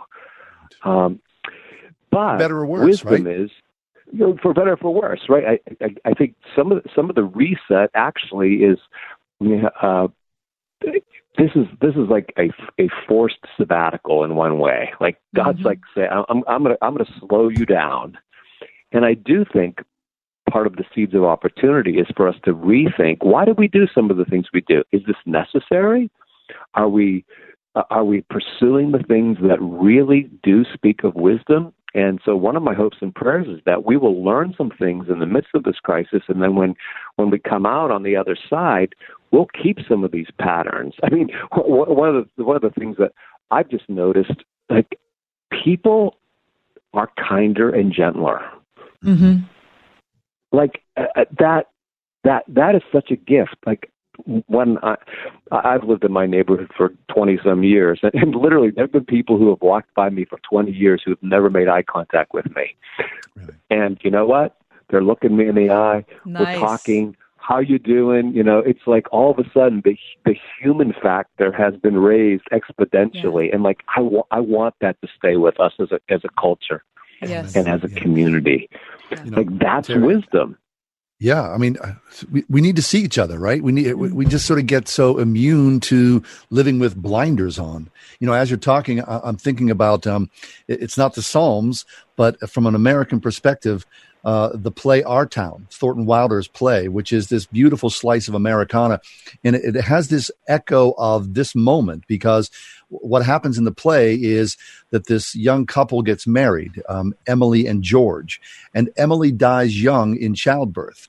And the second act of the play, Emily comes back as you know to visit her her mother. She she gets one visit to go back and see, and of course the living can't see the dead. But Emily in this monologue, and you know every young uh, every young actor, every young female actor has done this monologue, and in it she's talking to her mother. Her mother's busy in the kitchen, and she says, "Oh mother, um, um, what does she say? Let me just find this. Just for a moment now, we're all together. Mama, just for a moment, be happy. Let's look at one another. I can't go on. It goes so fast. We don't have time to look to, at one another. I didn't realize. So all that was going on and we never noticed. And I think that's the moment. This clarion call you're talking about is the moment that it may give us this opportunity to stop and really look and consider the beauty and the grace that surrounds us daily. Yeah, yeah, and and, a big part of that is is facing the the reality that we are human and that our days here on planet Earth are numbered, whether it's COVID nineteen, old age, cancer, heart attack, hit by a bus. I mean, the reality is that every day we get is a gift. And, and even though Moses says that you know all of our days are filled with uh, trouble and sorrow, the reality is even in the midst of trouble and sorrow, God God doesn't promise to to, to never allow us to go through dark valleys, but the promise is God is with us in the midst of that. And that there can be a quality and dimension of life individually and communally that we can experience when we tap into the heart and the wisdom of God. This psalm starts off with the everlasting. I, I love the psalm because it starts off with the everlasting nature of God. From everlasting to everlasting, you are God and you are our dwelling place. We find our hope in you, our home in you. And then Moses ends this as well with God, would, would your favor rest on us and establish the work of our hands for us? Yes, Lord, establish the work of our hands. And, and I would really encourage people to take heart in, in in that prayer and to offer that for themselves, for their family. Like God, in the midst of this crisis, would you would you make your face to shine upon us, and would you help us to do our work well? And right mm-hmm. now, I think that work that God has given to all of us, I don't care what station, what season of life you're in, is to care. To care for oneself, to care for one's family, to care for one's neighborhood, to care for the common good of our world. And if we all put our shoulder into that, I mean, actually, in the midst of the pain and sorrow, we can actually partner with God and one another to make the world more like God intends it to be, even in the midst of the brokenness. And to me, that's that's the hope. That's the promise. That's the promise that we're living in this week.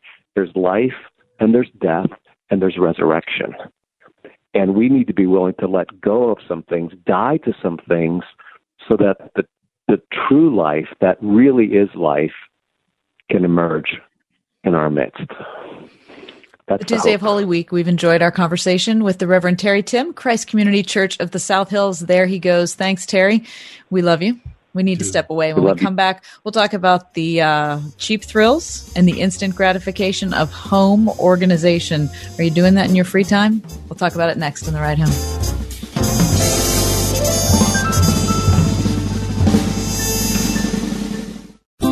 The following is not an actor, but a real life story from Trinity Debt Management. I was finishing undergrad and got credit cards because I couldn't work full time. So that started the credit card journey for me. If you're in debt and you need help, call Trinity at 1 800 936 5496. And then when I got married, we combined our credit card debt and it became impossible to pay off on our own. At that point, I was like, I don't know where to turn. And then I found Trinity. Trinity will consolidate your accounts into one easy to manage monthly payment, reduce your interest, and possibly improve your credit score. You'll save thousands. I initially was scared to call, and immediately I felt relief. I mean, in a matter of three years, we've already paid down $20,000 in credit card debt, which is huge. Call Trinity at 1 800 936 5496. That's 1 800 936 5496. And behold, Jesus met them on their way and greeted them. They approached, embraced his feet, and did him homage. Then Jesus said to them, Do not be afraid. Go tell my brothers to go to Galilee, and there they will see me.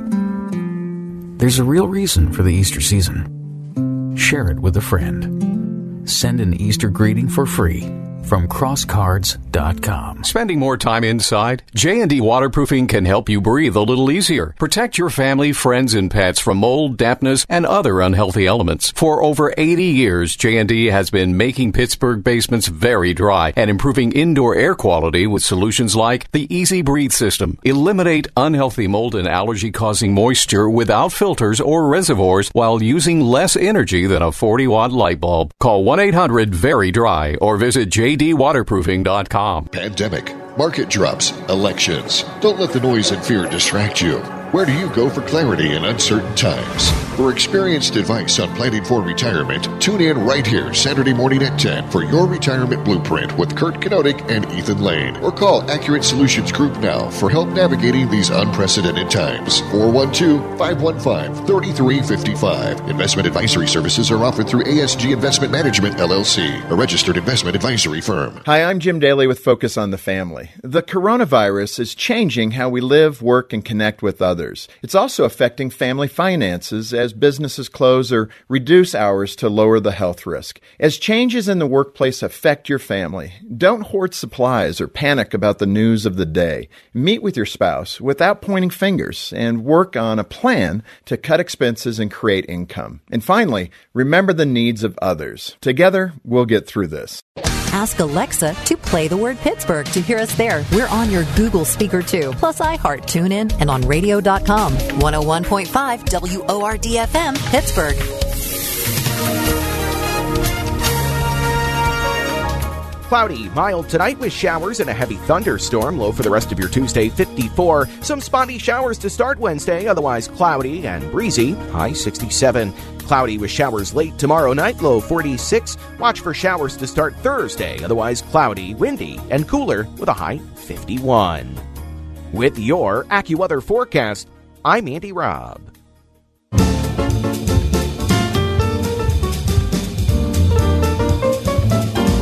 So, with all this um, supposed free time, and I, I will say supposed because Mm-hmm. you know some people are working at home, right? And uh, you still got to do the day to day. Maybe the only thing that's changed is your commute, where you might be saving some free time. However, uh, with that free time, there is an opportunity to do things on that list. You've been going one of these days, Right. and one of these days, people are talking about the instant gratification of home organization. I'm looking at, at an article, Kath, from today's Wall Street Journal, and it talks about a, a pair of younger women, um, uh, Corey Treplin and Clea Shearer. They are professional organizers Nice. who usually bounce between, get this, New York and Los Angeles to organize the homes of celebrities like Gwyneth Paltrow, See, Khloe yeah, Kardashian, that's and the gig. Mandy Moore. Yeah, that's the gig we should have gotten. We missed that train somehow, being the organizer to the stars. I was thinking about that. So, what's that gig like, right? Someone, uh, It's one pretty well. It pays well. I can promise you that. I bet it does, right?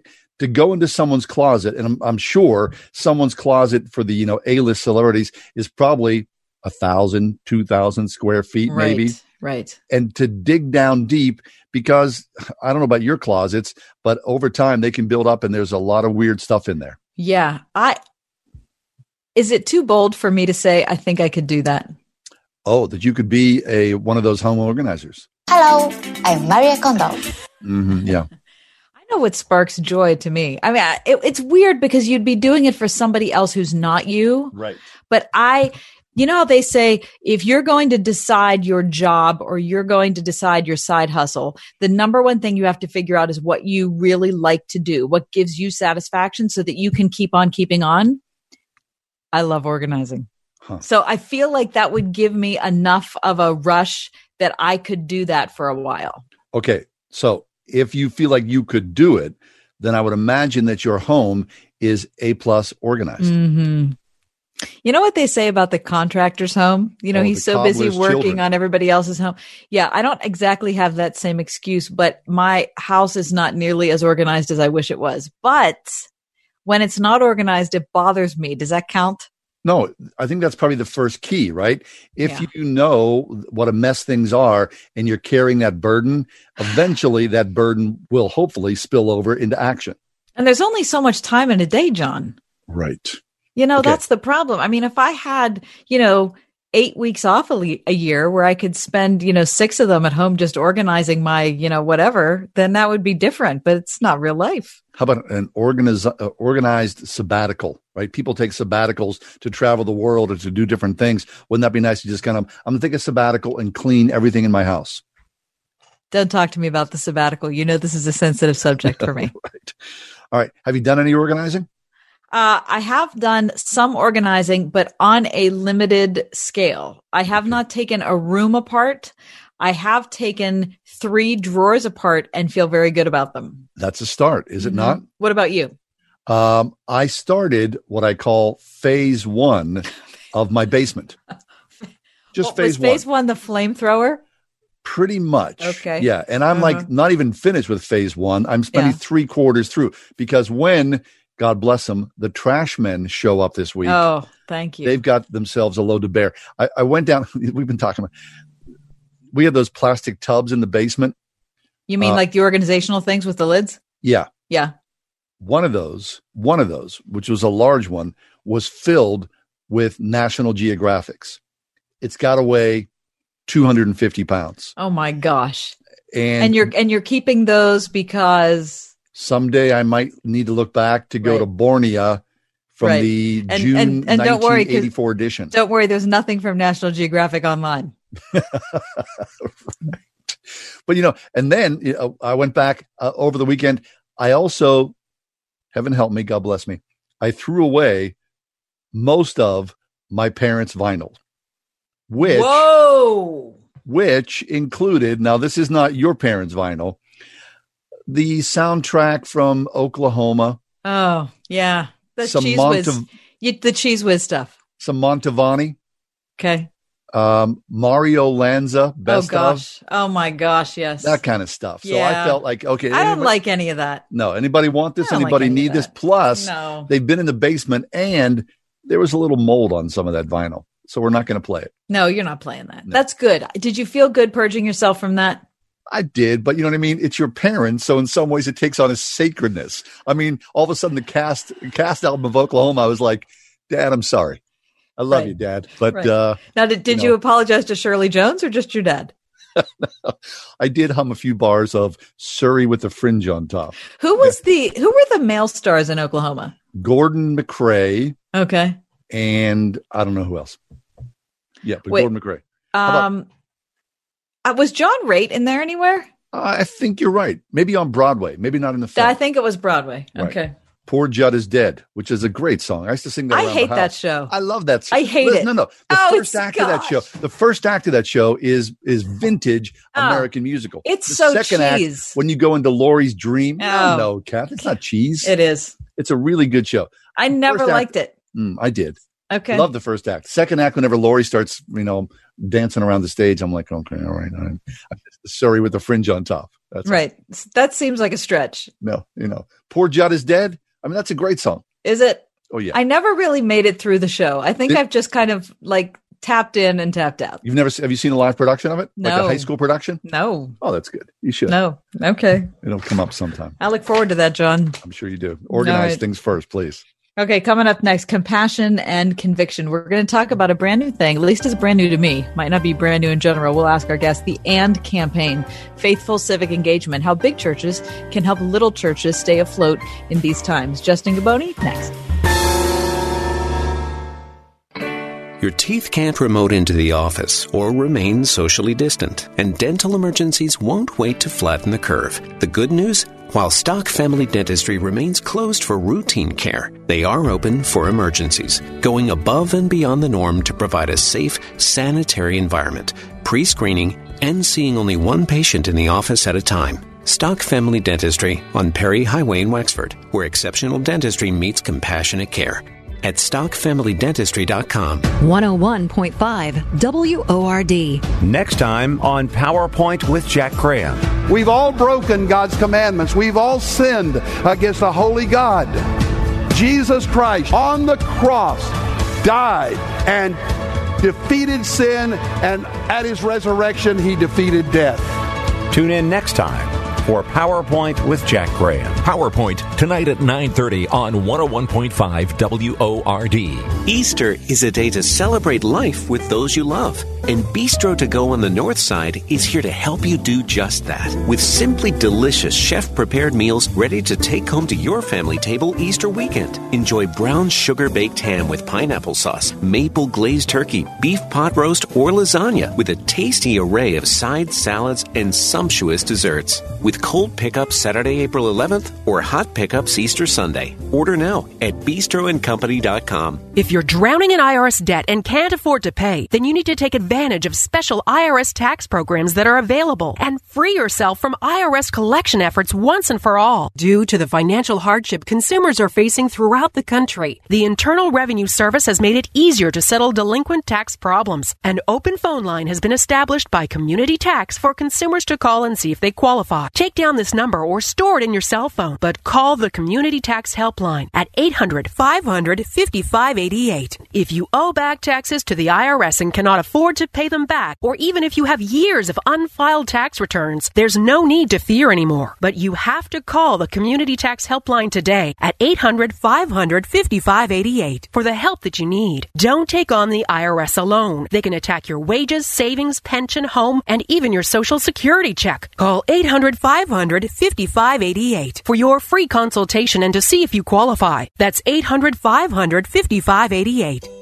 Choosing your child's school is a big decision. You want more than a great education. You need an education partner with high academic standards who respects your values, offers a safe place to learn, and where your child is known individually. For 35 years, Eden Christian Academy has provided ACSI accredited college preparatory academics and a strong spiritual foundation of character and faith for students in preschool through 12th grade, where they're prayed for, known, and valued for who they are. Learn more at EdenChristianAcademy.org.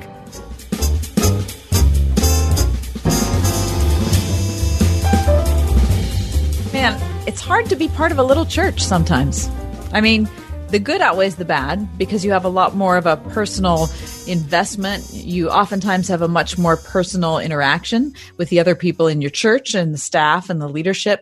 But in times like this, it can get really, really hard because you don't have the same income base. You don't have the same level of, you know, tech um, availability. You don't have the expertise to carry off space. a lot of things that bigger churches have. You don't have the space. It's just things are things are really different, and so that's why John and I were so excited to hear about what Justin Giboney was doing, using uh, large churches and uh, leveraging the knowledge and the manpower that they have to help little churches. And so we're happy to have him with us today. Justin Giboney is co-founder of the AND campaign. He's an attorney and a political strategist in Atlanta. Justin, welcome in.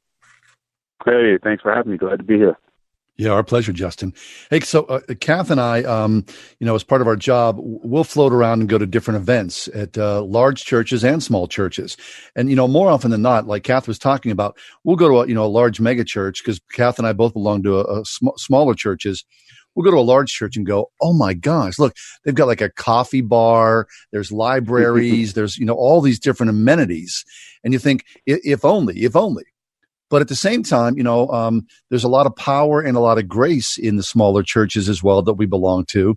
So, so talk about that. Where did this genesis come from of the AND campaign to look at large churches in some ways expend, extending a hand out of grace to smaller churches? Tell us that story.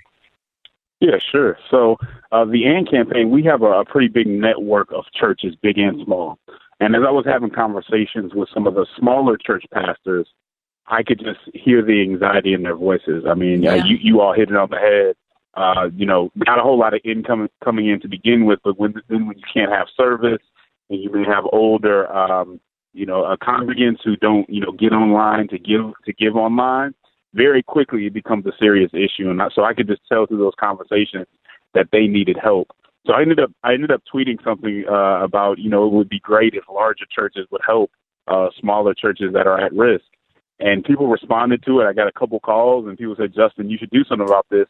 Made a couple calls to donors and just influencers that I knew, and everybody understood the need and wanted to join in. And I've just been really encouraged by how the body of Christ has stepped up on this issue. And we've only been going for about a week and a half, and we've already wow. done quite a bit. And wow. so what, the cool yeah, thing right now, I think, Justin, is, you know, uh, with smaller churches, especially older smaller churches, you know, a population might be, you know, 50 or 60 over that, you know, most churches now or a lot of churches now are streaming like we are right now on Zoom. So the pastor goes on and he's got his laptop set up. But in smaller churches and especially poor smaller churches, most people don't have access to a laptop or an iPad or even a phone. So they're essentially out of luck. They're not going to go and see their home church while this is going on. Yeah, that's absolutely true. I mean, you have people that are, you know, it's hard to keep in contact with them. Obviously, you can get on the phone, but as far as them having any type of communication uh, outside of the phone with their pastor, seeing a service, or just having fellowship uh, online or streaming fellowship, so to speak, it's just not happening. And so a lot of churches struggle through that. But then we can even get to, you know, even if you have a small staff and things of that nature, we know that there may be some government assistance coming, but we know that it's going to take a while. And for those small churches, it's even hard for them to know exactly what to do to apply for it. Uh, and so our our, our uh, frame of mind with the churches uh, helping churches challenge was it's primarily the church's responsibility to step up and help our brothers and sisters in need, and we need to show the world what Christians do in a moment of crisis. Right. I think there's often an inferiority complex when it comes to small churches, Justin, because you feel like, what, we don't, what, are we so incompetent? Like we can't figure out how to stream our Sunday morning service or we can't figure out how to get the laptop set up the right way so that when the pastor is speaking to us, there's not like a mop in the background. I mean, it's hard though, mm. right? It's, it's just, it's a different focus and a different number of people available. That's an inferiority Yeah, thing. I never I thought it's about it like that. Yeah, I, I think. I mean, maybe for some, I, I think it's just a, a lack of resources, and so uh, sometimes they don't have the knowledge base. I think there are there are things that, as you guys mentioned, small churches do better. So, I, you know, I, I I I wouldn't frame it as incompetence, but but definitely there are struggles just based on a lack of resources. I mean, you may not have a, a college kid or someone else in the church who you know uh who does who works with Facebook all the time, things of that nature. So yeah, it, it can be difficult just to do some of the things that come fairly uh, easy to larger churches. Yeah, I'm not saying it's actual incompetence, Justin, but I'm saying as someone who has worked at a, at a small church for a long time, it feels that way when you Yeah, are sure, at sure. when you're you know part of a staff of a church, even if you aren't incompetent, because other people, bigger churches can do so many things you can't. You feel that way. No, I, I hear you absolutely. Yeah. So then, how does this work, Justin? I mean, I- love the idea. Of course, you know, if you come from a large mega church and you've got great resources, um, this is the first time I've heard about a larger church sort of reaching out to smaller churches. So the the call was made to put this together: compassion and conviction, and the AND campaign, the guide to faithful civic engagement. So how does that work? I mean, you're talking to pastors in larger churches and saying, "Do what?" How does how does that uh, you know come down? Yeah, so it's, it's kind of twofold. Uh, so you have the Churches Helping Churches Challenge. We've teamed up with uh, organizations like Movement Day and other organizations who have relationships with with larger and smaller churches all over the nation. Uh, and so we're actually going, you know, kind of city to city to pair larger churches with some smaller churches that say, hey, here's some churches that are, that are in need. If you have anything extra that you can you can help out with, please do that. So there'll actually kind of be a process of pairing. But then also we wanted to make sure that we were doing our part. So uh, we're trying to raise about uh, five hundred thousand dollars to give grants, uh, about three thousand dollar grants to smaller churches. Our grant uh, application o- er, opened up uh, earlier this week, and so we're in the process of, of, of doing that. Uh, so yeah, it's, it's twofold, but the main thrust of it is kind of pairing these churches and, and just bringing awareness to larger churches to say, hey, your help is needed, and let us help you, you know, find a church in need if you don't already have that relationship. But it is very, very much wanted to be relational, no strings attached. We don't want people saying you got to do this, this, and this with the money. We're trying to help people get through this time. And if you go to the website, we even kind of creating a best practices so that, that this can be constructive and maybe even lead to, you know, recon- a greater reconciliation in the church. hmm So, Justin, I'm, I'm really excited about this. Talk about how people can get involved in this and, and kind of either be a part of the giving or the receiving. Yeah, all you have to do is go to churchrelief.org. Churchrelief.org is the website. You can either donate or, or if you're in need, you can uh, uh, submit an application on the website. And so we've made it uh, fairly easy. Not a whole lot of move, moving parts. Uh, the criteria is very clear, and we just want to help as many churches as possible. I see. So um, I'm sure it's a mix, Justin, of of not only resources like money, but muscle and um, what some other things as well. What are those other things that you know that the larger churches can give to the smaller churches? Yeah, I mean, on the front end, we talk a lot about, about the, the, the, the money because that is a reality. So Sure. that is uh, on the front end what we're trying to get, and we're trying to get it out uh, fairly quickly. But on the back end, we want to provide resources, right? We want to, uh, if there are churches that say, hey, we do want to operate a little bit better, uh, there are other needs that we have that a large church may be able to help. You talk about uh, streaming. You know, there may be instances where, you know, the pastor can go to one of the larger churches and stream from there or something like that. There are, uh, once you build a relationship, uh, there are a myriad of ways that we can help one another, but we have to connect. We can't stay isolated, especially in the time of crisis. That's really good. My my wife uh, grew up in rural Missouri, uh, and we go back. Well, we used to go back, but the the family farm is gone. But she, the family was part of something called Bacon Chapel. My wife would always talk about Bacon Chapel, Bacon Chapel. And when her mother died, which was sort of like the the end of the the, the family lineage, we all went back to Bacon Chapel. The the church itself had hung on for many years with you know eight or ten people, and finally everybody died away. And right around the, the, the Bacon Chapel itself, one of those sort of prototypical little white chapels, is the graveyard. And I remember, you know, the last time we were there, we spent an afternoon and just walked and read people's, you know, gravestones. And it was beautiful and, and, bittersweet as well when you think a lot of churches in America are like that, whether it's rural America or in the city, you know, population shrinks, people are not engaged like they used to. So I, I really appreciate what you what you're doing, Justin, to try to equip and engage the smaller yeah. churches that are necessary as part of the, the strong Christian faith here in the United States. That's churchrelief.org. Churchrelief.org. That's how you can either be a part of the uh, giving or the receiving. Justin Giboney, thank you so much for being with us today. Thank you for having me. We'll take a break, come back. Uh, we got a little more ahead. We're going to talk about um, nurses and doctors. I, I, don't. I hope you're the same. I don't get tired of the images of seeing people reaching out and trying to help nurses and doctors. We'll tell that story ahead.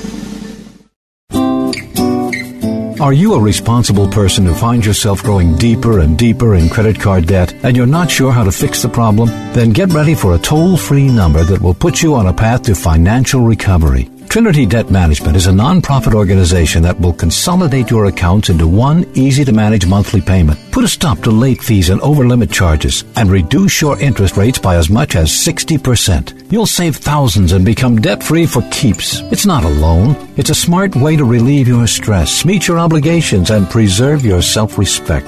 If your debt has you down, we should talk. Gather up your bills and call this toll free number for a free, no obligation debt analysis. 1 800 936 5496. That's 1 800 936 5496. If you're in debt and you need help, call Trinity at 1 800 936 5496. This election year, you can vote red or you can vote blue, but yellow is always the right choice. Demand the yellow van when you have water damage and call Service Master of Greater Pittsburgh. Demand the yellow van. Service Master. Politics can be, well, dirty. That's one mess Service Master of Greater Pittsburgh can't clean up. But we've got you covered on everything else, from water damage to smoke and fire damage. The man, the yellow van, called Service Master. Hi, I'm John Henne from Henne Jewelers. Since 1887, my family has helped people celebrate the most memorable moments in their lives. We are rooted in faith and commit to doing the right thing again and again. We believe in the covenant of marriage and use our To Have and To Hold program to encourage couples as they prepare to spend the rest of their lives together. Please stop into our Shadyside store to learn more or visit hennejewelers.com. Henne Jewelers, your jewelers for life. There's a virus spreading across the country, but I'm not referring to the one you think. I'm talking about a different pandemic the left's attack on free speech. But one film is fighting back No Safe Spaces, featuring Salem Radio Network's Dennis Prager and comedian Adam Carolla. And now you can watch No Safe Spaces from the comfort of your home at nosafespaces.com. Watch this film that Hollywood, Netflix, and the left doesn't want you to see. Go to nosafespaces.com now. Napa cares about the communities across America they are a part of. That's why, for those of you still having to get out there, Napa Auto Parts, Auto Care Centers, and Napa Online are ready to help you get where you need. That's Napa Know How. Hi, I'm Jim Daly with Focus on the Family. Working at home with children comes with many challenges and can easily impact productivity. Here's some helpful tips. First, plan out a daily schedule to accomplish your work while allowing other times to meet your kids' needs. Second, if possible, let your kids play outside for a while and build in a nap time for your younger children. Third, reward your kids for respecting your work time. Plan a fun surprise on a break or later in the day. Together, we'll get through this.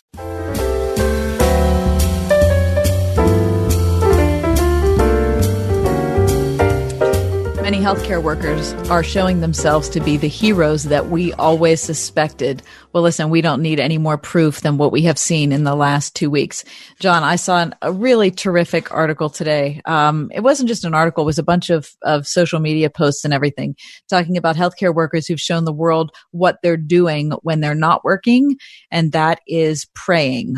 This is what Angela Gleave said. She's from Tennessee. She said, when you have a few extra minutes at work, you take time to go to the helipad and pray. Wow. So she had photographs that she put out and she said this, we prayed over the staff in our unit as well as all the hospital employees. We also prayed over the patients and their families during this trying time. We prayed for all of our colleagues around the world taking care of patients and it felt good. She said it felt good to do this with some of my amazing coworkers. We could feel God's presence in the wind. Hmm. I love that. Know that you are all covered in prayer is what she said. Also, there was a uh, there was a piece put up by Jackson Health System in Miami. They shared a photo of eight healthcare workers, John, who were on a hospital roof, all kneeling in prayer. This is how we started our morning today. Our team said a prayer, asking God for guidance and protection while we're at work, and to keep us and our families safe. Those are the words of Danny Rodriguez, senior ER tech at Jackson South Medical Center. Well, that's fabulous. Okay, so we all know this that prayer changes things. Yep. So as you go about your life and hopefully with your family or your friends, if you're gathered in isolation, please pray. Yeah. Let's pray and make sure that uh, the doctors and the nurses, all the healthcare providers, everybody, all the way through, from the janitors, the security guards, anyone who's part of that healthcare giant, that prayer is with us for them specifically and their strength Yeah. and their peace and their health. Yeah. Thanks for being with us today. Thanks for watching us on Facebook or listening to us on the radio. If you want to engage more, you can find us on Facebook at 101.5 Word FM or The Ride Home with John and Kathy. Have yourself a great night. The Ride Home with John and Kathy, a production of Salem Media Group.